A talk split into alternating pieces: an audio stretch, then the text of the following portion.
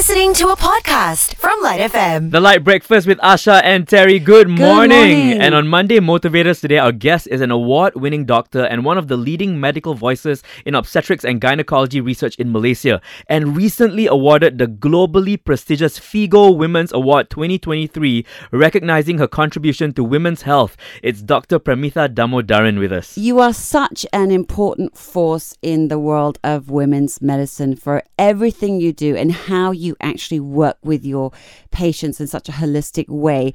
But what was your first dream? What did you want to be when you were growing up? And, and how did you actually end up getting into medicine and the world of obs and gynae? First of all, thank you very much. Uh, that was that's a really nice start to my day when I get that kind of a comment.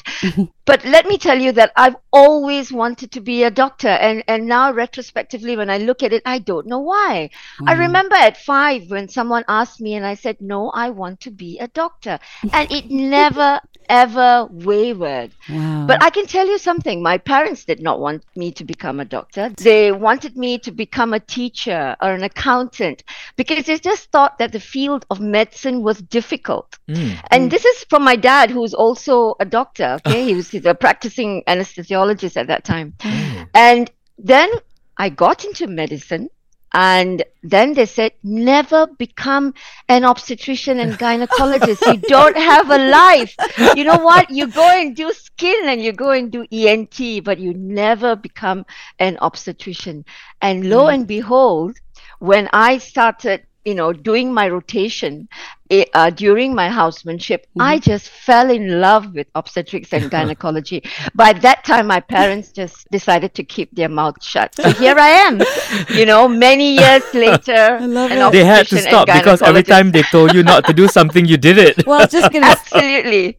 I was going to say, thank goodness for us women in this country that you were born a rebel, obviously, and still continue to be a rebel, which is why you're absolutely. making waves. I always made noise, um, and I am going to continue making noise because I think someone needs to hear it for the women. You know, someone mm-hmm. needs to champion their cause.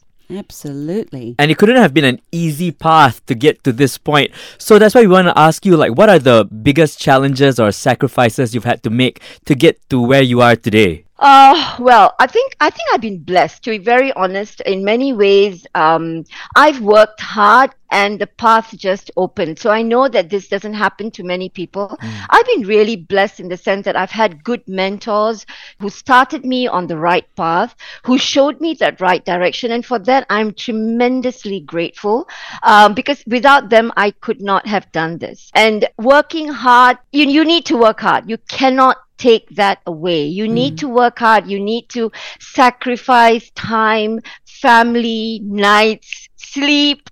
You need to do all that. But at the end of the day, when things actually work out in your favor, or rather in, in the way you want women's health to be recognized in this country, mm. that's the greatest joy that you can have. And, and, you know, and I hope to continue doing that. What lit your fire to do more than just be a really good doctor for women? I really don't know. I don't know uh, what was that key point, but I do know that the more and more I started talking to women, and the more and more I started dealing with women in clinics and talking to them and understanding what made them tick and what made them feel down and mm-hmm. what made them motivated, that actually inspired me more. Mm-hmm. And it's It's that that was the crucial turning point, because I love interacting with my patients. Mm.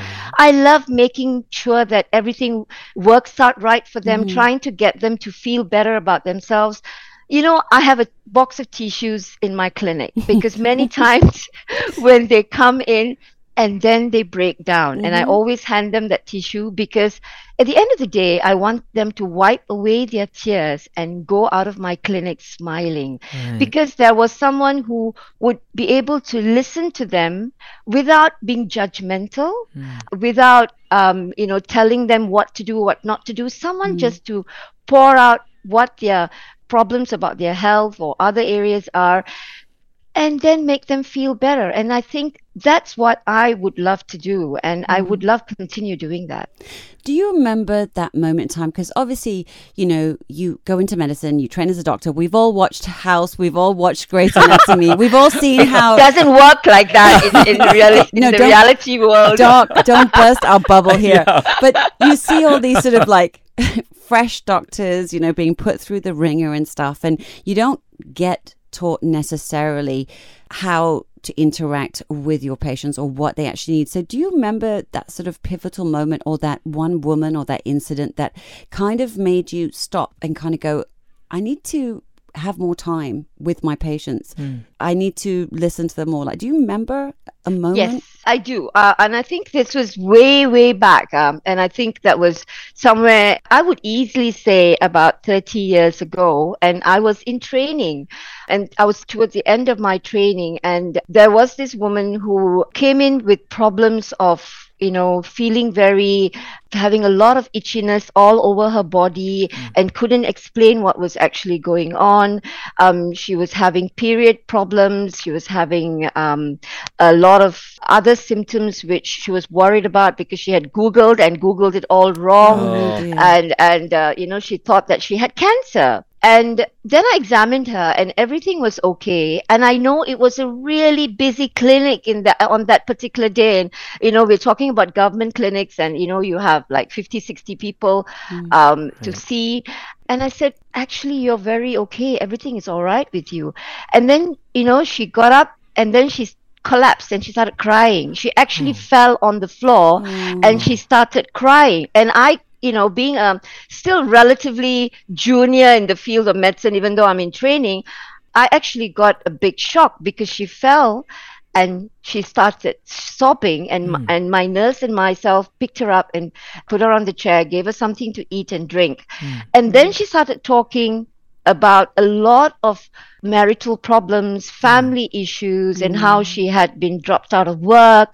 And then I started putting everything together, and I realized that here was a woman that was crying for help. Mm. Yes, she had some sort of gynecological issue for which she did come to see me, mm. but it was all more than that, because we women, we put everything into us. So whenever we have problems, our gynecological issues are the main problem area that we know gets affected. So our periods mm. get affected. It becomes more painful. We have irregular periods. So everything, we absorb in all our problems, and then it shows, mm. and mainly as gynae issues. Mm. And then you go and see a gynecologist, and you hope for an empathetic gynecologist mm. who not only just deals with, you know, what you have actually come in and voiced out, but to see behind that picture and to see what actually led to this particular point. Mm. So I think that was one of the turning points where I just said, I need to slow down. I, I can't have these hurried clinics anymore. I need to just take a step back, breathe, and look at that particular woman in a completely different way. Mm. So I guess that's where it started. For that woman. We can thank that yeah. woman. Yeah, for making that change yes. and making you realize even more how much you could do as a doctor. Like, hearing you speak about um, the way you treat your patients makes me wish I was a woman, so, because I wish I could be your patient. No, no, come along. I, I will treat you. Don't worry. And considering all of the achievements that you've done, uh, where you've reached to this point right now, I'm sure b- your schedule is so busy. busy, you've got so much to do, you're always running to get things done. How do you then take time to take care of yourself? How do you maintain your own health? I wake up at about five thirty. I need that time in the mornings, and the mornings are my me time. Mm. So um, like this morning, you know, I got up. I usually do about thirty minutes to forty-five minutes of workout, but this morning I decided just to do about twenty minutes. But that twenty minutes of me time, and of course I need, I'm so sorry, I need my Korean drama in front of me while I'm exercising, no, no, you know, we to won't take my that. mind off everything else. Yes. Um, so that twenty minutes right. is enough for me to recharge for that particular day. Yeah. And I need that so badly. Mm-hmm. Otherwise, I'm not the person I am for the rest of the day.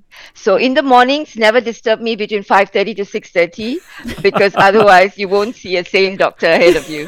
Korean dramas, Korean dramas. Take note, everyone. And Korean exercise, dramas. And exercise. And exercise. I love that, actually. Sort of, um, my mom used to do that. You know, even though she was tired, get up that much earlier, because that was her sort of slowly easing into the day the way she Correct. wanted to, without us pesky mm. children ruining it for her. You know, and it makes all the difference. Yeah. You were officially awarded with uh, the twenty twenty-three FIGO Award in recognition of female obstetricians and gynecologists. What does this mean to you uh, as a doctor? Oh, it means so much. I'm so, again, so, so lucky. There are lots of people who are doing so much uh, for women out here in this country, but to be recognized for this, it just takes my breath away, to be very honest. Now, FIGO is the international body, so it's the French acronym for International Federation of Gynecologists and Obstetricians. Mm. So that's that big world body that rules everyone else. So what they do is actually recognize leading gynecologists in respective countries who have worked for women's health in that particular country. Mm-hmm. And I was really lucky. Malaysia put me in, and for my work in menopausal health. And that big body then goes through all the nominations and then picks up who they're going to award it to. Mm. So yes, really blessed about it, really lucky about it. And of course, it just gives me that impetus to work even harder and be mm. more driven in what I want to do.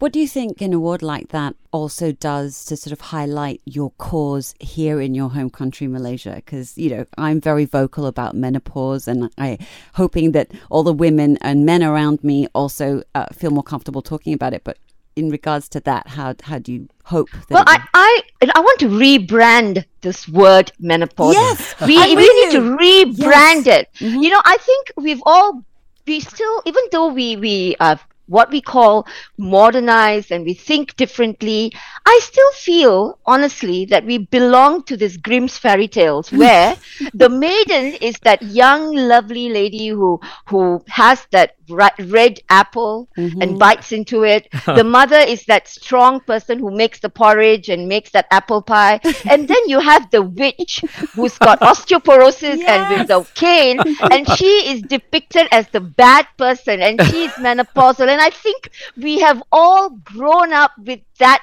picture in our mm-hmm. head mm. that menopause is bad. Yep. You know, and that needs to be rebranded. Mm-hmm. We mm. need to change that whole concept.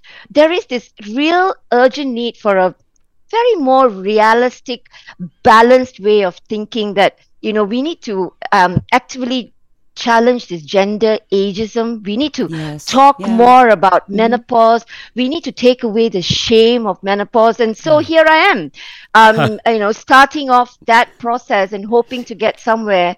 I'm giving myself ten years. Let's see whether this works out or not. You know, I, I told myself at the end of ten years, we should not think of menopause as a shameful em- event, but it should be mm. an event that women should be, you know, happy to go into.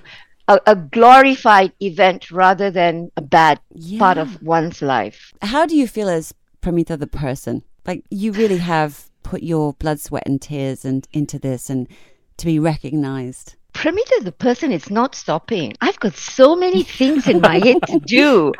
I'm charged with really a lot of energy, and mm. I just feel that here, me, postmenopausal, and in no way slowing down mm. should be an example to all the menopausal women out there, because there's so much that we can do.